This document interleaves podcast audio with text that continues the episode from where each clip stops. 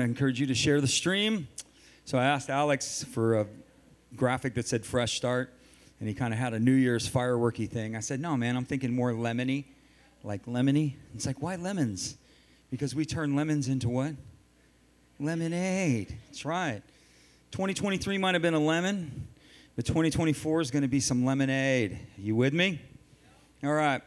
So uh, we got the stream rolling, Alex. Yes, no, I don't know, but I'm rolling. All right, fresh start. So we're talking about overcoming fear. Anybody want to overcome fear? One of the biggest problems in our lives that keeps us from moving forward is fear. Fear is inborn into our uh, natural existence. When Adam and Eve fell, the first emotion that they felt was fear. They ran and hid themselves and they were afraid. They became afraid of just about everything. They were afraid of their own shadow. They were afraid of the Lord. They were afraid of their purpose. They were afraid of their destiny. Fear came into human existence or embedded itself when, when Adam and Eve fell. So, fear is something that's rooted in the fall. It's not really rooted in God's economy, it's rooted in the fall of man. So, there's the emotion of fear, which is kind of intrepidation, and then there's the bondage of fear. You know, we all feel fear because we're emotional creatures. Fear sometimes is good, it provides warning, but fear when it's paralyzing fear or you know, that that is the fear that's not of God. Anybody know what I'm talking about? Yes. Fear is common to all of us. It's a common thing to every one of us. So all of us have fear. All of us have intrepidation. And so but Jesus has an antidote for fear. Jesus is the antidote for fear. So if we understand that fear is common, then we, we don't condemn ourselves in the fact that we're afraid. What we need to do is understand it and learn to overcome it. We overcome fear, and Jesus has the ability and to teach us and to empower us to overcome fear. Fear, say with me, fear is related to insufficiency, failure, condemnation, guilt, lack of provision. Most people don't move forward because they fear failure. So let me give you something that's helped me. I learned this very long ago. I've been doing some form of business since I was 19 years old. And um, thank you, man. I had three people give me water first service. It's like, man, why do I got so many water bottles? Because everybody wants that. Give the prophet a cup of cold water. I said, God will reward you for that. And ever since then, everybody's coming to bring, which is cool. Yes, exactly. Phoenix is in the in the game every week. So, something that I learned very, very early was that the fear of failure is always greater than the desire for gain. Fear, say this, courage. Okay, let's say this. How do I want to say this? Fear is not the, so say this, courage is, is not the absence of fear, it's the absence of self. You have the ability to move in courage while still being afraid. What motivates you past fear is something greater than yourself. The fear of failure, if you understand that, and then you understand the point that the fear of failure will always be greater than the desire for gain. So, the way you overcome that fear is you have a desire for gain that's greater than your fear. The fear of failure will always be there, and will, the, the fear of failure will always confront you and will always try to overarc. You know, people don't get married, they're afraid to get married because what if we get divorced? What if we get divorced? I'm not getting married. I'm too afraid to get married because we might get divorced. Fear of failure greater than the desire for gain. People don't go, people don't take the steps that they need, whatever they may be, in their relationships, in their health, in their, um, you know, I don't even know, in their in their business, in their careers, in their families, because the fear of failure is greater than the desire for gain. I said this first service. One of the things that one of the areas in life that is a perpetual change if you're married and you don't think you need to change, you're going to have to wake up to that reality. You're going to have to change. And so is your spouse. And sometimes, a lot of times, that happens in a relationship is one or both parties are too afraid to make the changes that are necessary for the relationship to become healthy. And a lot of times, one of the things that happens is that women don't oftentimes speak up for themselves. Some of you ladies don't have that problem, but most women do. And I always tell people, if you, I tell the women, if you have a problem speaking up for yourself in your relationships, just go see my wife and she will coach you. she will teach you how to speak up for yourself. She will teach you how to grow and how to how to put down the things that are necessary. It's, it's happened with me. You know, she had to develop the courage and, and overcome the fear of failure, and the desire for a healthy marriage had to be greater than her fear. You understand that? If the desire for a healthy marriage was not greater than her fear, she would have never done the things that she needed to do. And then I have to develop the courage to change by understanding that my desire for a healthy marriage is greater than my pride, greater than my ego, greater than any, you know, thing that I possess.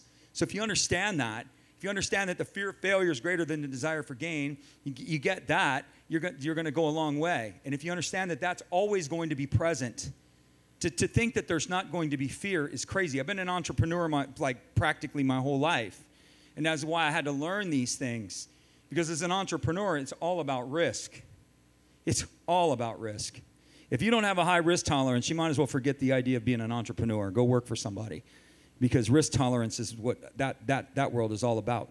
You have to step out into the unknown. You have to go bold. You know, you're like, you know, ground control to Major Tom. You're floating outside the, outside the spaceship. You know, you're live without a net most of the time. So you have to have a risk tolerance. I did a, a pastoral assessment one time. I, have shared this before, but it just it always baffles me. They did this assessment of me. You know, all these guys were doing assessments, and I had to do this assessment. It's a long story. Never ended up being a part of the organization because, you know, which was great. They wanted me to be a part of this organization, so I was thinking about it. So like, oh, just take the assessments. I take the assessments, and you know, come back to me, and they're like, man, you have an incredible risk tolerance. They're like, your entrepreneurial skills are off the chart.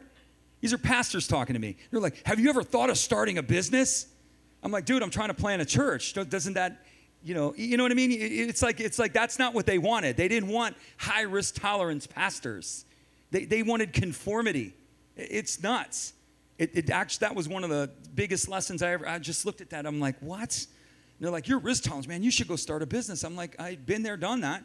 I'm like looking to serve my father and go about his business, but it's just wild. But there's a lot of risk that's involved. No matter what you do, you cannot avoid risk.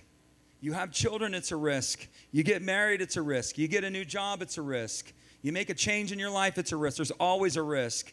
In your life, you got to realize that fear will stop you if you let it. You have to find a motivating influence that's greater than your fear of failure. Do you understand that? A word from the Lord. So say this with me Fear is a distressing emotion of something that has not happened. That's what fear is. If it, if, it, if it has already happened, it's no longer fear, it's a reality. But so long as it's out there, it's a myth. And Jesus, the devil controls us with myths. It's how he controls our lives, is with a myth of what could go wrong, what might go wrong. We have to develop another, another example of fear the absence of self. So fear, courage is not the absence of fear; it's the absence of self. If you have a, if any moms in the room, this especially holds true. I was like warrior dads, but I won't use me. But if there's a mom in the room and your child is in distress, mothers have developed, have, have demonstrated athletic abilities and strength abilities they never knew they had. If they see their baby in trouble, that woman, you'll see a woman hurdle a fence, climb a tree, jump down, lift a car, push everybody out of the way to rescue that child because it's an absence of self. The courage that she demonstrates running into a burning building to change or save her child has nothing to do with fear. It has everything to do with an absence of self. Her desire is for something greater than herself. The way we overcome fear in moving forward is we have there has to be a desire that is greater than, than yourself, or you will never overcome it. Because self preservation is the first instinct. Our first instinct is self preservation, to preserve ourselves. That's our first instinct. And that relates to fear. And so we have to have a drive that helps us over. Jesus gives us the cause. I mean, He gives us Himself. He's a cause that's greater than our life. And so the whole kingdom is based, based upon fearlessness. I was talking about um, um, I was talking to uh, Alex is a medical doctor, by the way. I was talking to him and I was just, I had had this meditation about how we're born and the things that we carry from our birth, you know? And like we're born vulnerable, we're born screaming, right? We're born looking for someone to love us and to hold us and to nurture us and to wrap, our, wrap something around us. And I was thinking about how the baby, the baby learns how to grip from the womb. A baby, you know, some of you have babies, you understand they grip. And Alex was telling me from a medical point of view, he says the baby has to learn to let go. Isn't it interesting? We're born gripping, but the baby has to learn how to let go. That's why you got to pull your finger away from that baby. That baby doesn't let that finger go, right? Some of you are like, I want to hold a baby right now. But anyway, it's like, so that's that's what happens. And so if we understand that about ourselves, our nature is to hold. Our nature is to hold. Our nature is to hold. And the kingdom is to let go, let go, let go, let go. It's kind of, do you see the paradox there? So what, what I want to share with you a little bit is from Psalm 23. And Psalm 23 is a psalm that's not, it's, it's about Jesus' commitment to you. This is really what that psalm's about. One of the things we have to understand, we have to have a mentality that enables us to overcome fear. And then we have to have practical steps that enable us to overcome fear. So the mentality, I just shared with you a little bit of it, but here's another part of it. It says, Surely goodness and mercy will follow me all the days of my life, and I will dwell in the house of the Lord forever. This psalm is all about God's commitment to you. One of the ways you can overcome fear, and fear of, of many ways, is to know that Jesus is committed to you. Do you understand that? He's committed to you. He will never leave you, He will never forsake you. He is always for you and never against you. And when we are, feel that there's a distance between us and Him, it's not because He made the distance, it's because you did. He doesn't make distance between you and Him. We are the ones who make the distance. And so we can always reclaim that place with Him. We overcome fear by understanding that Jesus is committed to us. This psalm, 23rd psalm, is, is bookended by a word called Lord. It says, The Lord is my shepherd. That's the first verse. And then the last verse is, I will dwell in the house of the Lord. So this verse begins and ends with Lord, right? And if you and uh, to understand that, we have to understand what Lord means. And if you understand what this word Lord means and who He is to you, it will enable you to overcome fear. It's another tool. The word Lord in the Greek is Adonai, and it means benefactor, the one who benefits you. It means to overwatch, to watch over you, to protect you, to provide for you, to guide you. Adonai. This is who He is. So when you understand that, that the Lord is watching over me, that the Lord cares for me, that the Lord is for me and not against me, if God be for me, what? Who can be against me? Right? What can separate us from the love, the intentional, willful good that He has for me? What can separate me from that? What am I going to fear? What's the worst that can happen to me? They may kill you. Okay, well, then I win. They may take everything from you. Well, I'll be smarter and I'll get it all back. You know, you, you understand this? We understand that God is for us and not against us, our fear goes by the wayside. I'm loved. Doesn't matter if anybody else loves me, Jesus loves me.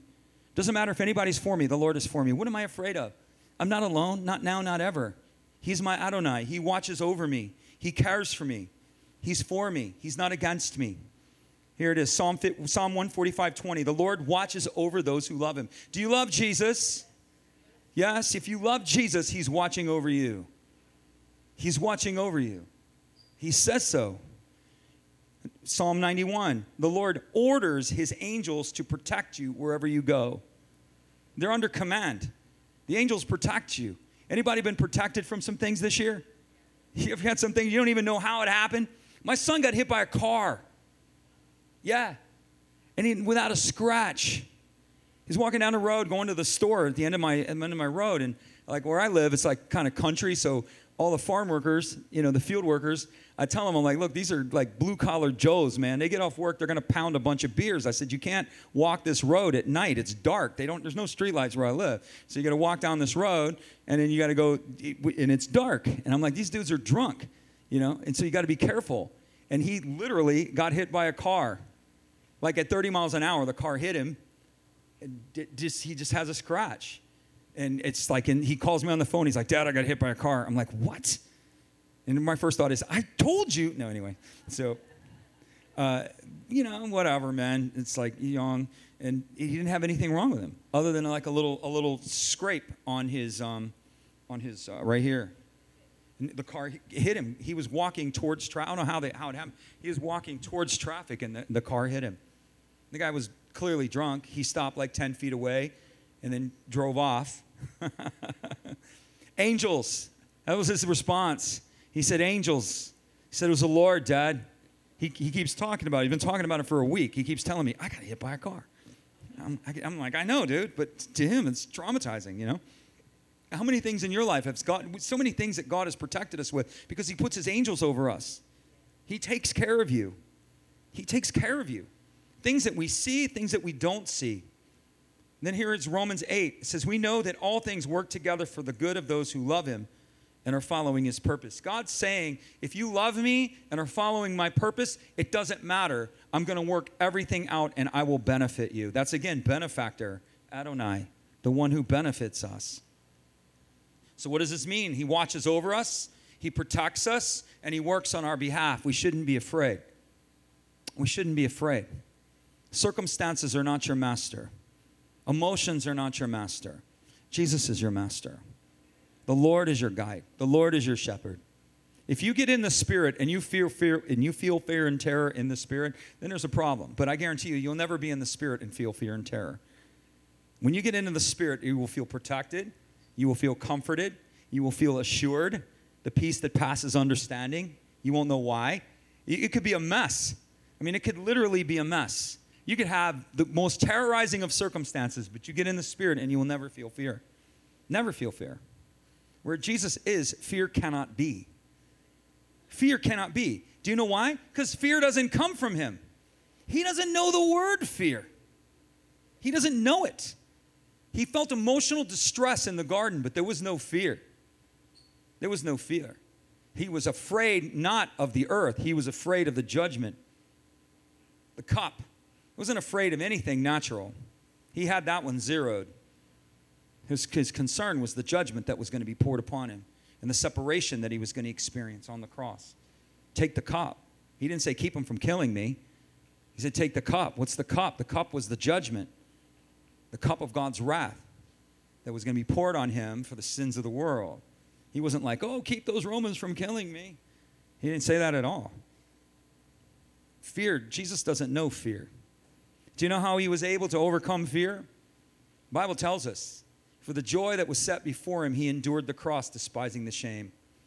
Because he loved you more than he loved himself. He loved you more than he wanted himself and more than he wanted his kingdom. Don't ask me why that is, but this is how it is. God was able, the Lord was able to overcome all of the fear, any fear that existed because he had a purpose and a, and a vision and a desire for something that was beyond himself. And you're that desire. He wants you more than he wants heaven. I don't, I don't know why, but he wants you more than he wants heaven, more than he wanted his own kingdom, more than he wanted his ready dignity. The price of revival is always dignity, always. The price of awakening is dignity. The price of transformation. You want your marriage revived, dignity's got to go. You want your life to change, dignity's got to go. The price of revival, awakening, renewal, restoration is always dignity. And Jesus gave up his dignity. Hmm? Despising the shame. We may not say this with me. We may not see the good in the moment. Come on. We may not see, I may not always see good in the moment, but I can always see Jesus in the moment. This idea that we can't see the Lord in the moment is nonsense. You can have a peace that passes understanding in the moment.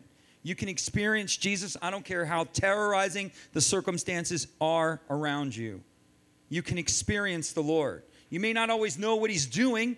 You may not always know what's going on. You may be conf- completely confused as to what's happening to you and why. That may be true, but you can experience the Lord in the moment. The world doesn't get this. We get this. We're able to experience Jesus. The, the, the world does not get this. You get it. He loves you, He's for you. So the Lord your Adonai. This is an empowerment. Mercy and grace will follow you. Do you know mercy and grace is following you? Mercy and goodness is following you? Mercy and goodness is chasing after you. Isn't that crazy? Trying to give you mercy and goodness. Wherever you go, mercy and goodness are bringing up the rear of your life. What happens? So say this cattle must be driven. sheep are led. So a sheep, sheep will follow the shepherd. Cattle, you got to get behind them and kick them in the pants. The cowboy has to practically beat them to get them moving, but they got to drive them from the rear. The sheep are led from the front. But the shepherd brings sheepdogs along because sheep invariably will wander while they're following with their beady little eyes and their peg legs. They beady little eyes and they start wobbling over to find something else. And so the sheepdog, what the sheepdog does is nips at the heels of the sheep to keep them on the path and to keep them going. They'll follow the shepherd, but they start to wander. What God sets behind us is goodness and mercy. Goodness and mercy keeps you moving. I don't know if you're aware of that. The Lord is good. Come on, get up, let's go. God's good. God's greater than the circumstances. Keep moving. Goodness. Mercy. I've blown it. I've screwed it up. I don't know. I made such a mistake. I was so dumb. The Lord is merciful. Get up and go. Move forward. Goodness and mercy moves us forward. God puts this behind us. We don't need to fear. It doesn't matter what happens, God's goodness will move us forward. It doesn't matter what we experience, God is merciful. Merciful. You make a mess of your life. Welcome to the planet. 70 times 7. God will forgive you in one day. It's the way it is. His goodness and his mercy drives us forward as we're following him. We experience losses. Anybody experience losses? Right? You know what a loss makes you want to do? Give up. A loss makes you want to roll over and die. Can I get a witness? right? We experience a loss and we want to just, we just don't want to do it anymore. I give up. I, I can't keep dealing with this. And then God's goodness comes along and He tells you, come on, keep going. Keep going. There's a better tomorrow. Keep going. His goodness. Or then you make a complete disaster of yourself. You blow your whole house up. You do something dumb. You know, you epically fail. If you, you know, we all fail. But those epic failures, you're like, oh man, and we fail. And we think that we're not loved and we think that we're not accepted. None of that is true. God's mercy moves us forward. His mercies are new when? When is His mercies? Every morning. Exactly. Every day. Exactly. He has mercy every single morning. You get a fresh start. You got lemons the night before. Well, guess what? Lemonade is in the morning. You can have it again in the morning. God has a fresh start for you every this is how good he is.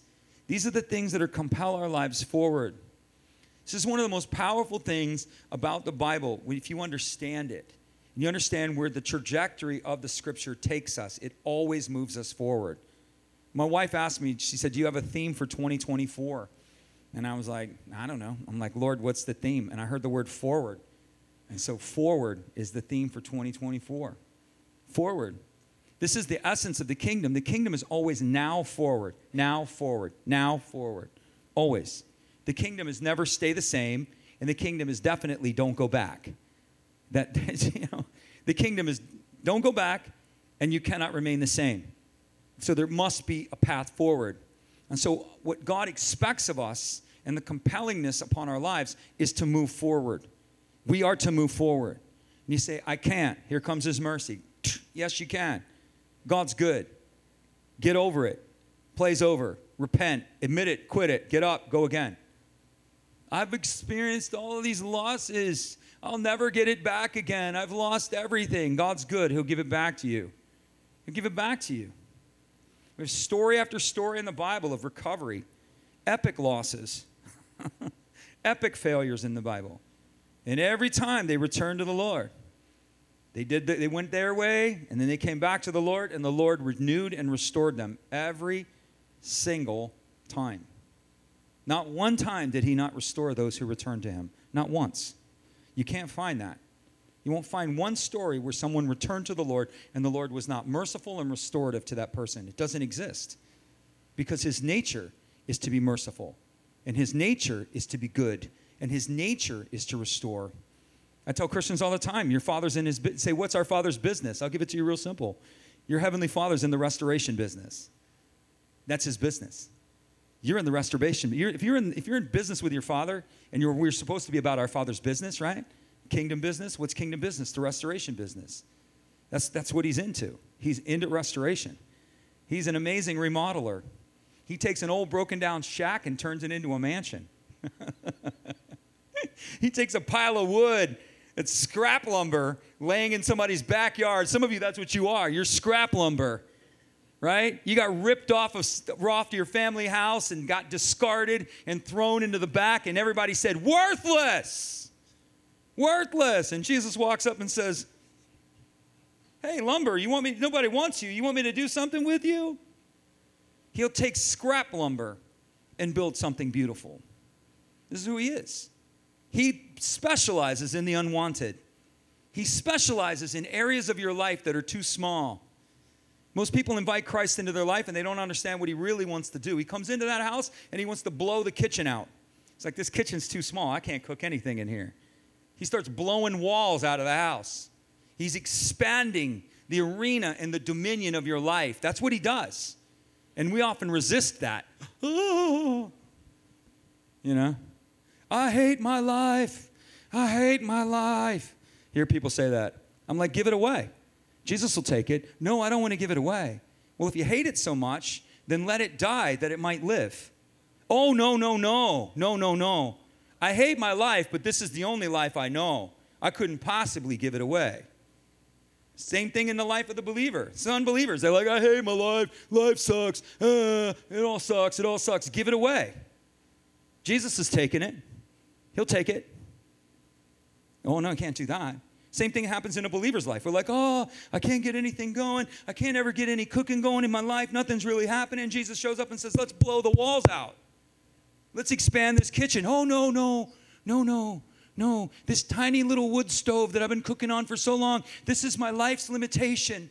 I don't know what it's going to look like if you blow the walls out of my life, Jesus. We, we retreat to the familiar always. We grab the familiar, wanting the little wood stove, never wanting to get rid of that little tiny thing. Yeah, it's confinement.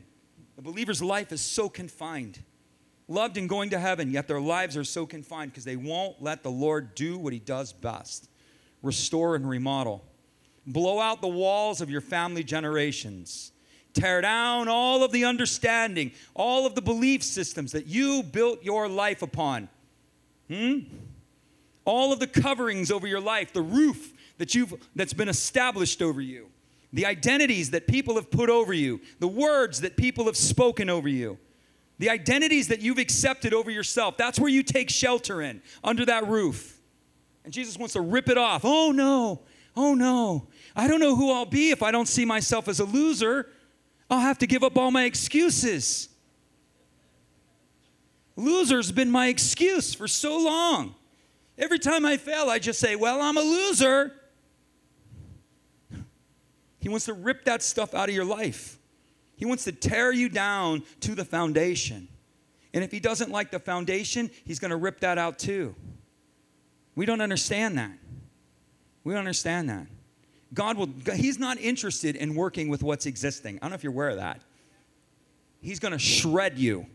If you wanna become who He's called you to be, He will shred you. Pruning the branches, you guys all know that story, right? We've all seen it.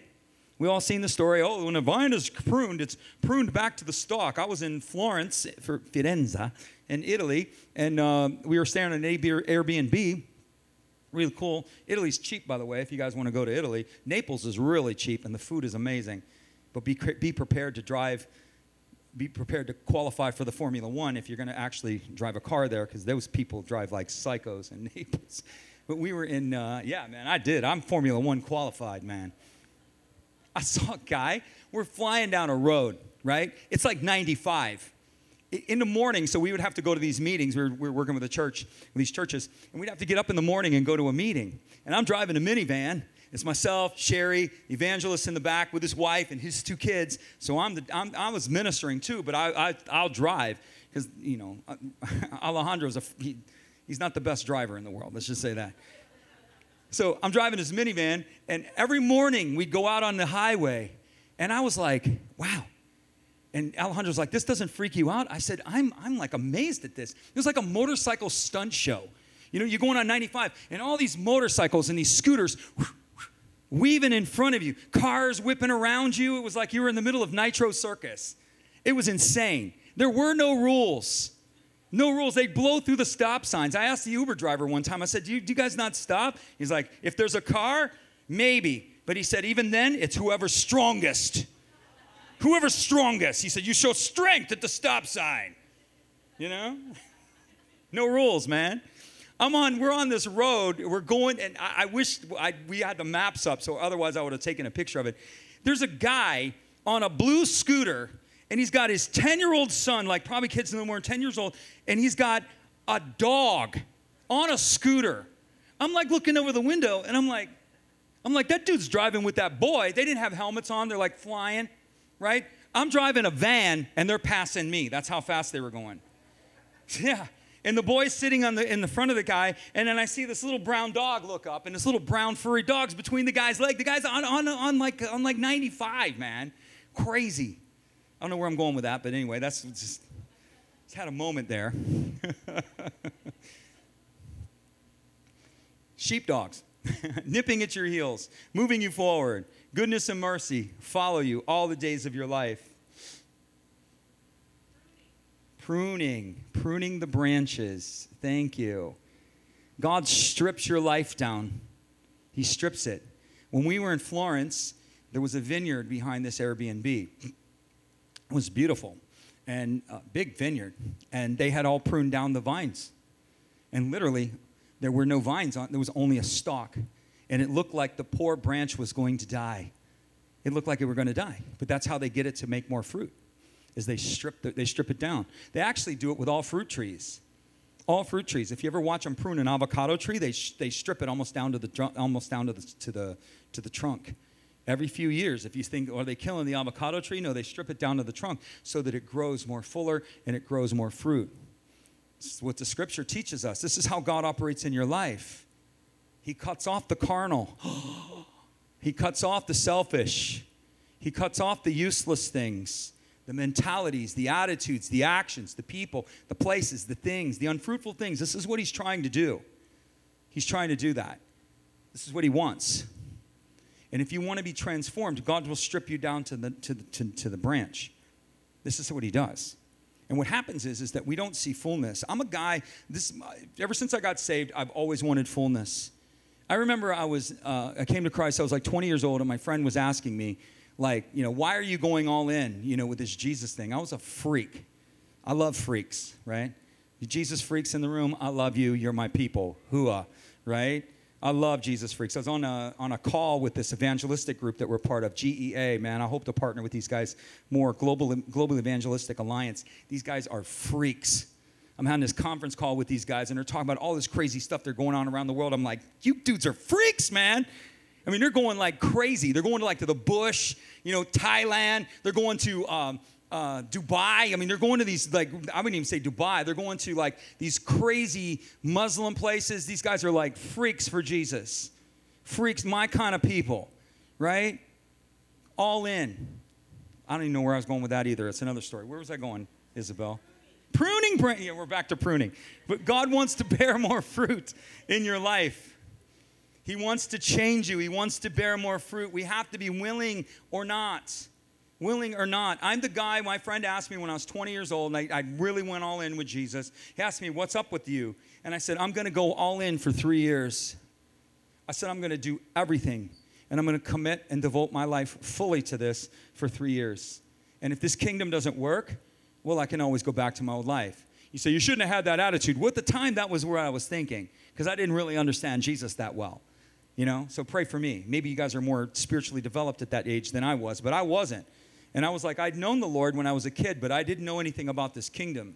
And so when i was trying to say okay i want to know does this work? I want to know is this real? Is jesus just my insurance policy for the sweet by and by or is this kingdom active in the rotten here and now? And that was many years ago and i'm still at it and i'm still growing and i'm still becoming and i'm still changing but i went all in and I've told the Lord many times, take me apart. Take me apart. You can take every part of me apart. I give you permission to do that. Take apart my thinking, take apart my attitudes, take apart my relationships, take apart my money, take apart any part of me you want to take apart. You can take me fully apart and rebuild me. Easy to say, hard to do, especially when he starts doing it. He starts taking you apart, and you're like, What are you doing, Jesus? I'm taking you apart, Kevin. I'm showing you. You wanted me to take you apart. This is how he works. He, he, will, he will radicalize your life. He will change you in a way that you could never be changed uh, apart from him. Common Christianity in America will not change you. American gospel will not change you. It will not. Our sermons are TED Talks. That, that's what American Christianity is. It's not gospel, it's not kingdom. They're TED Talks. That offends people, I don't know what to tell you. I was in, I was in a conference, I was in a, a group conference in, uh, where were we? Where was I? I was in Dallas. Apostolic, Co- International Coalition of Apostolic Leaders, 250 people in the room from all over the world. I was invited. These guys are freaks. These guys are radicals. One of the, this this was a theme over and over. There were so many people for all these delegates from all these all these countries. They kept saying this. One guy was very bold with it. He said, "We need the American church to be strong." He said, "But what the American church is exporting is weakness."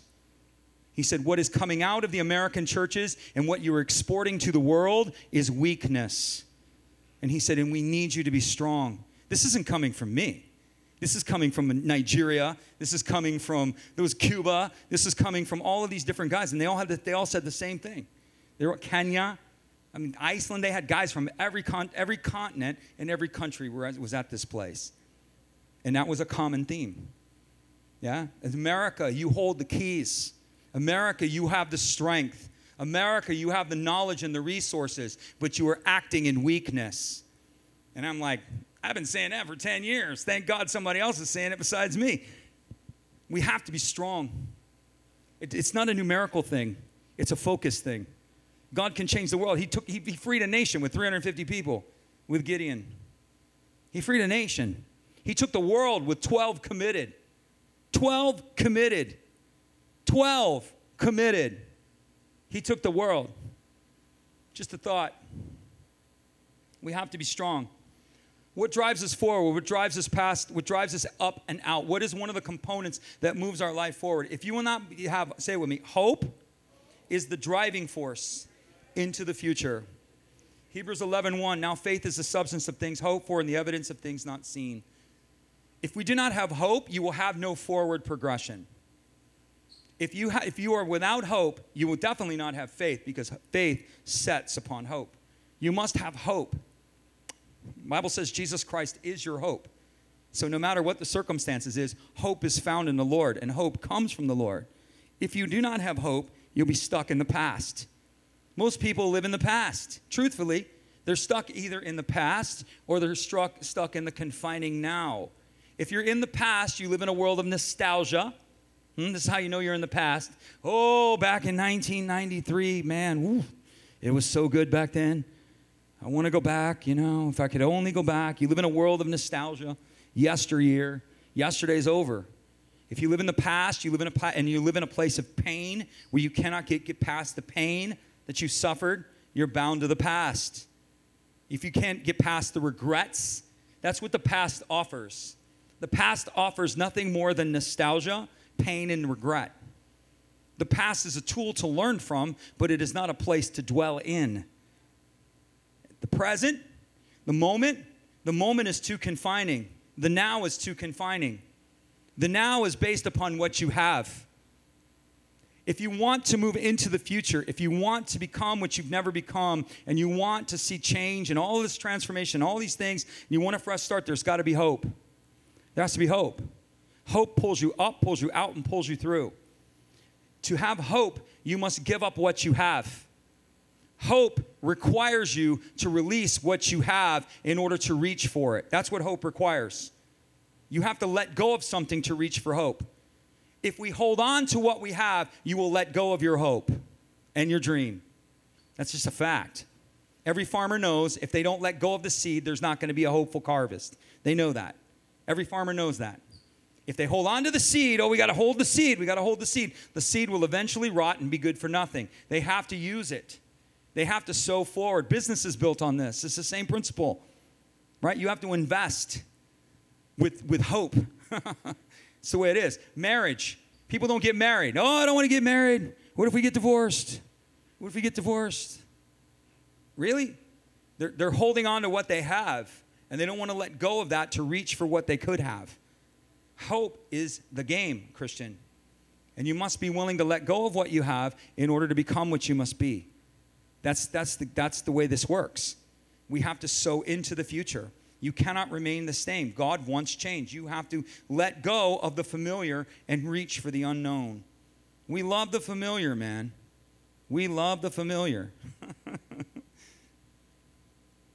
we live with never, if we live in the now, we'll live with what never satisfies. What you have will never satisfy you. Anybody ever notice that? What you have will never satisfy you. I got the iPhone 15. I'm satisfied until the iPhone 16 comes out and you're like, my phone sucks.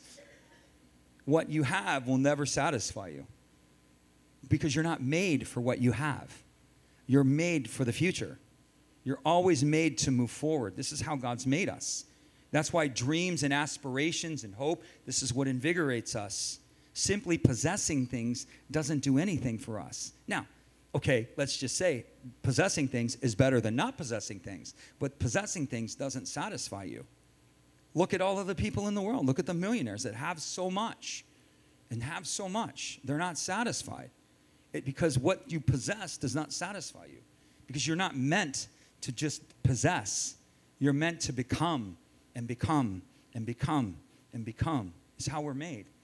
And the only thing that compels us forward is hope. Hope. Say this any area of my life that is not under the influence of hope is under the influence of a lie. If you have an area of your life and it seems hopeless to you, there is a lie there. There's a lie. Things will never change. Who told you that? Who told you that? That's a lie. Did Jesus tell you that? No. Then it's a lie. Where's that lie going to come? Where's that lie coming from? That's the question. I'll never be able to do it. Well, where's that coming from? Did Jesus tell you you can't do it? If Jesus said, You can do this, and this is what I want, and you go, I can't do it, where's the lie coming from? Any area of your life that does not have hope, my marriage is over, there's no hope. Who told you that? Did Jesus tell you that? There's always hope. There's always hope. Now, that's a difficult one because it takes two people. But God, God, uh, we have a story of a woman whose marriage was completely restored. Charmaine told the story in first service of what God's done for her since she's been to this church. And I've watched it. God's taken her life and completely turned it around. Then he took a completely broken relationship. He took a broken life and put it back together. He took a broken relationship and he's restored a relationship between her and her husband that didn't exist. They were divorced, they were separated, and that marriage reconciled. Impossible. She said, My husband wouldn't go to church. Well, he came to Elevate and he's like, All right, these guys aren't too bad, so this is a cool place. So. But what she did is she yielded herself and applied herself to the principles of the kingdom. You understand? The relational principles of the kingdom. That's what this kingdom's all about. It's rela- the relational principles. Hope brings light. Hope brings a better tomorrow, a better future. Have hope. Have hope. Have hope. Let God give you a vision and you'll have hope. I don't, I don't know how to get out of my financial situation. Holy Spirit, I need a vision. I need a vision. Say this the purposes of God always show up wearing work clothes. Yeah, this lie that Jesus is going to do it all for you is a bunch of nonsense. You have to till the ground. It did not rain upon the earth because no one was working the soil, Genesis said. The rain could not fall because no one was doing any work. It's a partnership. It's a partnership. Jesus isn't going to do it all for you, He's going to do it with you. This is how the game is played. God will show you a vision. He'll show you a way out. He'll show you a way up, and He'll show you a way through. And He'll show you what seems to be insignificant steps, but He will show you. He will. He promises. He always does. You may not like what He tells you, but He will show you a way out. And He will show you a way up, and He will show you a way through. Always.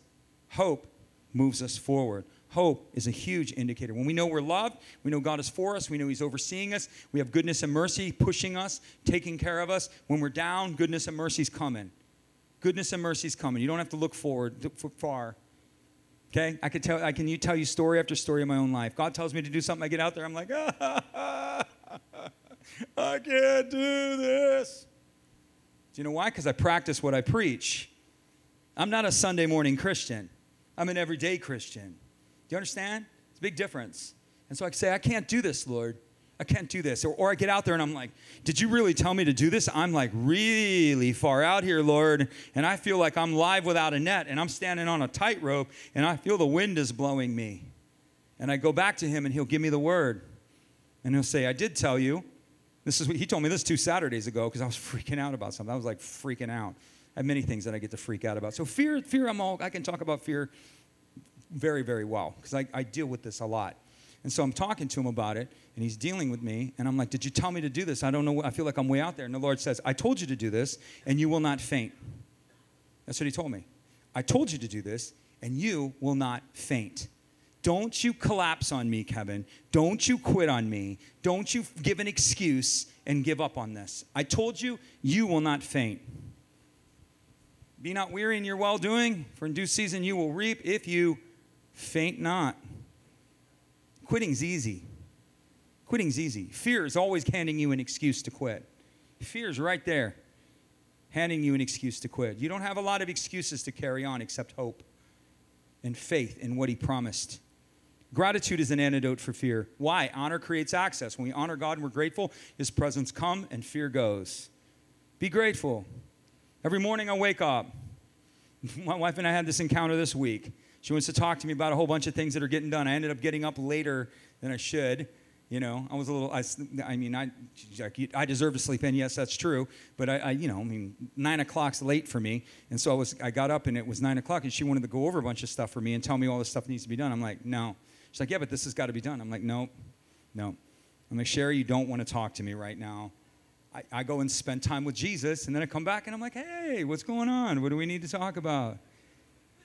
This is me. I cannot function without the Lord. And you wake up in the morning. Anybody have this experience? I have this experience quite a bit.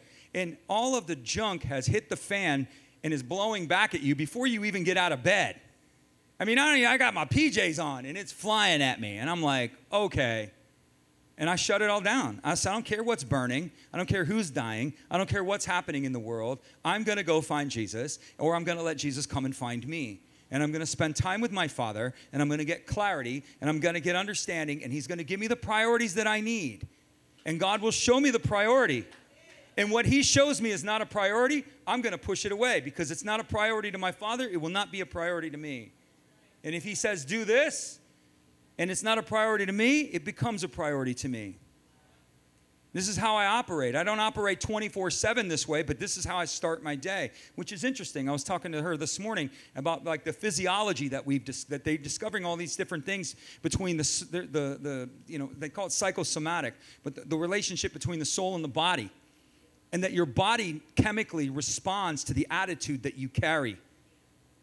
So you're walking around in fear, and your body, you, your body doesn't immediately jolt with fear until you start thinking thoughts. Anybody ever have that?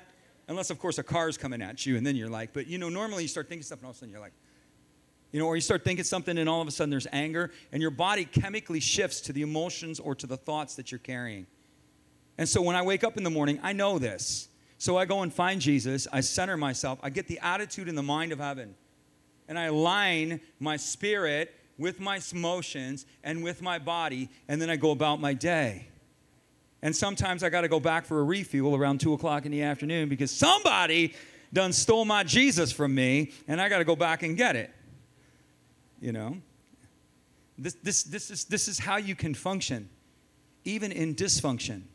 Even when everything is squeezing and collapsing on you, the world will always press for you. The cares of this life choked out the fruit. Story of the sower. You guys know that story? Parable of the sower. Some fell by the wayside, some fell among rocks, some fell among good soil, but the cares of the world choked it, and some bear, bear fruit. Two of them rooted and lasted. Two of them withered, but two of them rooted. One of them rooted and had the potential to bear fruit, but the cares of everything around it prevented it from bringing forth what it was supposed to bring forth. You understand that? We always emphasize the tree that bore fruit, but what about the tree that was choked by the cares? And if you get it, that the cares are always calling, there's always a need. The poor you have with you always, there's always a need. Somebody's always needing something somewhere, somehow. The idea is to set your heart before the Lord, and God can make more out. And this, for, I don't know why I keep looking at you.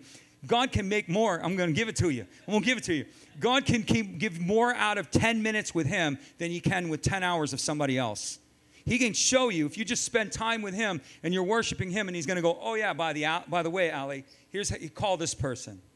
Oh yeah, by the way, Ali, do this. It'll be, oh yeah, by the way. There won't even be a struggle with it. He'll show you. He'll give you a revelation. He'll give you an understanding. He'll give you an idea. He'll give you a concept. He'll show you. You're all worried about your problem. Just come spend time with me. Just and, and it's not like we, we act this like, like we got to spend time with the Lord. We got to get down in the Word, and we got to, you know, we go through this like ritual. It's relationship. That's what it is. It's just communion. It's spending time listening to Him. Lord, what do you say? What are you doing? You know, there's a woman here, and I, I was sharing this prayer. I'm going to close. I'm, I'm, i got one point, and I'll just show it, throw it out there, and then we're going to close. I, I was I was sharing this story a few weeks ago and I would say like it, it, this is personal stuff for me, so I don't like sharing it, but it's my per because it's my personal world. But I, I feel when God tells me throw it out there, I'm like, okay, I guess I'll throw it out there. Like I'll wake up in the morning, and this is like t- this is very common. I started doing this, and I just would wake up in the morning and I started saying, Good morning, Father. Good morning, Father. The one who loves me when no one else loves me. The one who cares for me when no one else cares for me. Good morning, Jesus, my King, my Lord, my Master, my Savior, the one who gave everything for me to draw me to Himself, the one who loves me, the one who cares for me. Good morning, Holy Spirit, the one who is patient and kind with me, the one who empowers me, the one who counsels me, the one who leads me, the one who manifests through me and unto me. Good morning, Lord. And I'll say some prayer right around that. And that's usually how it kicks off. And I've gotten so used to that. I was walking in the yard the other day and I was fuming. I was storming. I don't even know. I was just, I was so, too many things going on, you know, holidays, all this other stuff. And I'm walking through the yard. and I felt like almost like the Lord grabbed my arm. I was walking behind my house and I felt like, like someone was pulling on my arm. And I just, you know, and I try to, I just stopped and I heard the Lord say to me, Good morning, Kevin. And I knew what he was saying to me because he wanted me to say good morning to him. If you don't think Jesus looks for you, he looks for you. He looks for you. You know, I was I used to get up, I still pray. I get up in the morning, but I was getting up like ritualistically at six o'clock in the morning and going out and spending time with the Lord. And I'm actually trying to get back to that habit. Um, I've been getting up like that, but not not that not quite that early. And I was trying to get up, you know, i do this thing called Command the Dawn. It's a long story, I won't get into it. But I started praying and I would get up every morning and I would start praying with the Lord, you know, just, just communion prayers. What's on your heart? Pray for Ali, Kevin. I pray for, you know, whatever. It's just like I let him direct me where I want to pray. Sometimes it's like whatever you want. It's just, that's not, the mechanics isn't important. But I would go out and I would pray in the morning. And one morning I'm laying in bed and it's like six o'clock in the morning. And, you know, and I'm like laying there and I'm not getting up. And I feel my arm flip. My arm just flips like that. Like somebody flipped my arm. And I'm like, and I look at the watch and it's six o'clock in the morning. And it's like the Holy Spirit going, hey, man, come on, let's go. He looks for you, He wants to spend time with you, He cares for you, He loves you, He enjoys the communion, the interaction. He loves it, He lives for it. He lives for the communion, the interaction on any level. He'll take it on any level but he lives for it. He adores it. It's crazy.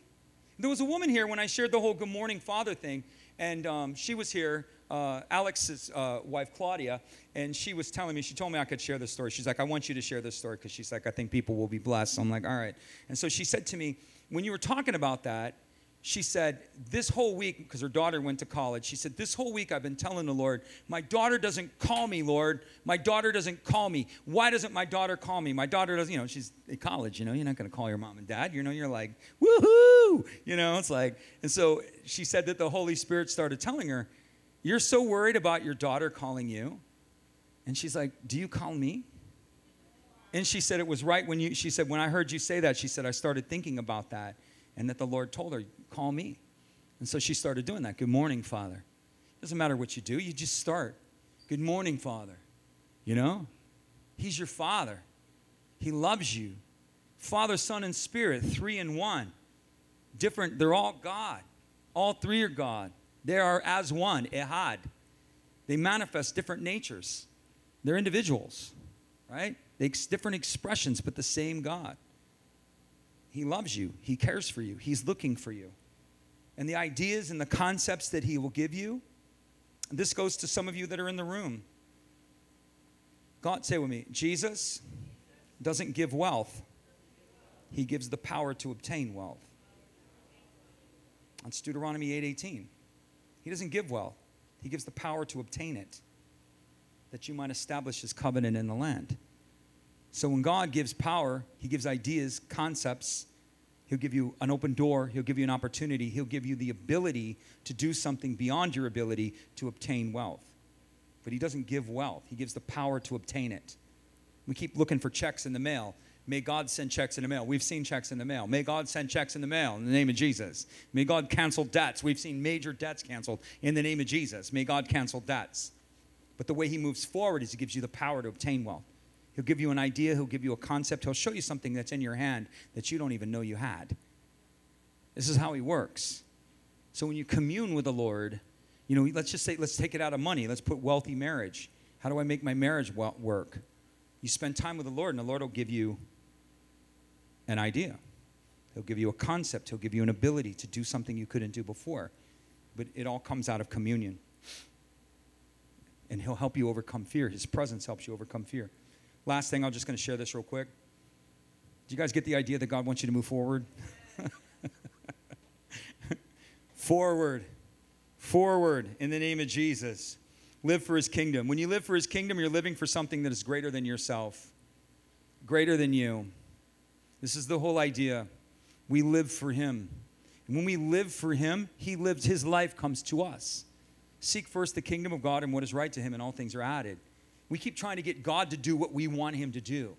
Bless my life. Bless my circumstance. Bless my business. Bless my situation. Bless my children. Give it to me.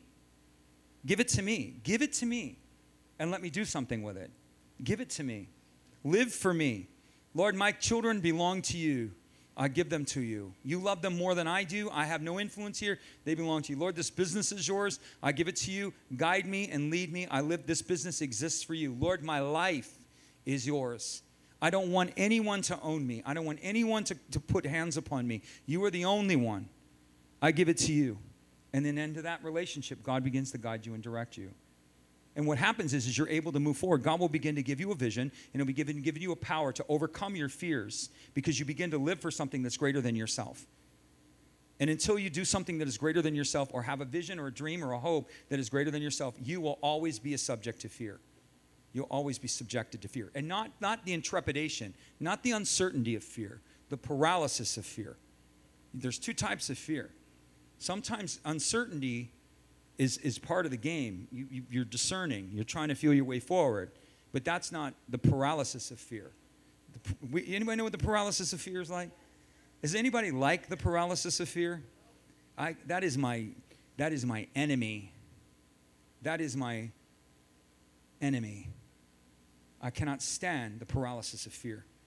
And so I work around it. So, anyway, just say this In the name of Jesus, I give you permission, Holy Spirit, to free me from the paralysis of fear, to give me a vision beyond myself, to call me to a purpose beyond myself, and to call me to a relationship beyond myself. Holy Spirit, I give you permission to show me the goodness and mercy that is following me, to reveal to me the Lord who watches over me, to show me who and what I am, and to show me who and, who, who and what you are. I ask for a different season I ask for an open door in 2024, an ability to rise, an ability to witness, an ability to become what I have never been before. I ask for a level of partnership with you that I've never had. I realize that I have been the problem. So I repent for being the problem. And I willfully submit myself to be part of the solution and not part of the problem. This is my statement of record. This is my declaration of faith before the court of heaven. In Jesus' name, amen. Let me bless you one more time. May the Lord bless you May the Lord keep you. May the Lord cause his face to shine down upon you. May the Lord be gracious to you in every way, and may he give you peace. And may you forever live within his favor. In Jesus' name, amen. If you need prayer, we'll probably have a prayer team available for you over there. Pray for anything else. Have a great week. See you next year. Roberts Liardon next week. If you guys know who, um, who he is, he's a very famous author. He's a friend of ours, and uh, he'll be here. Uh, God's Generals. Anybody heard of that book, God's Generals? No? Nobody knows that book? Well, come next week. He's going to be here. It's going to be a great time. Bring some people. Awesome. God bless you.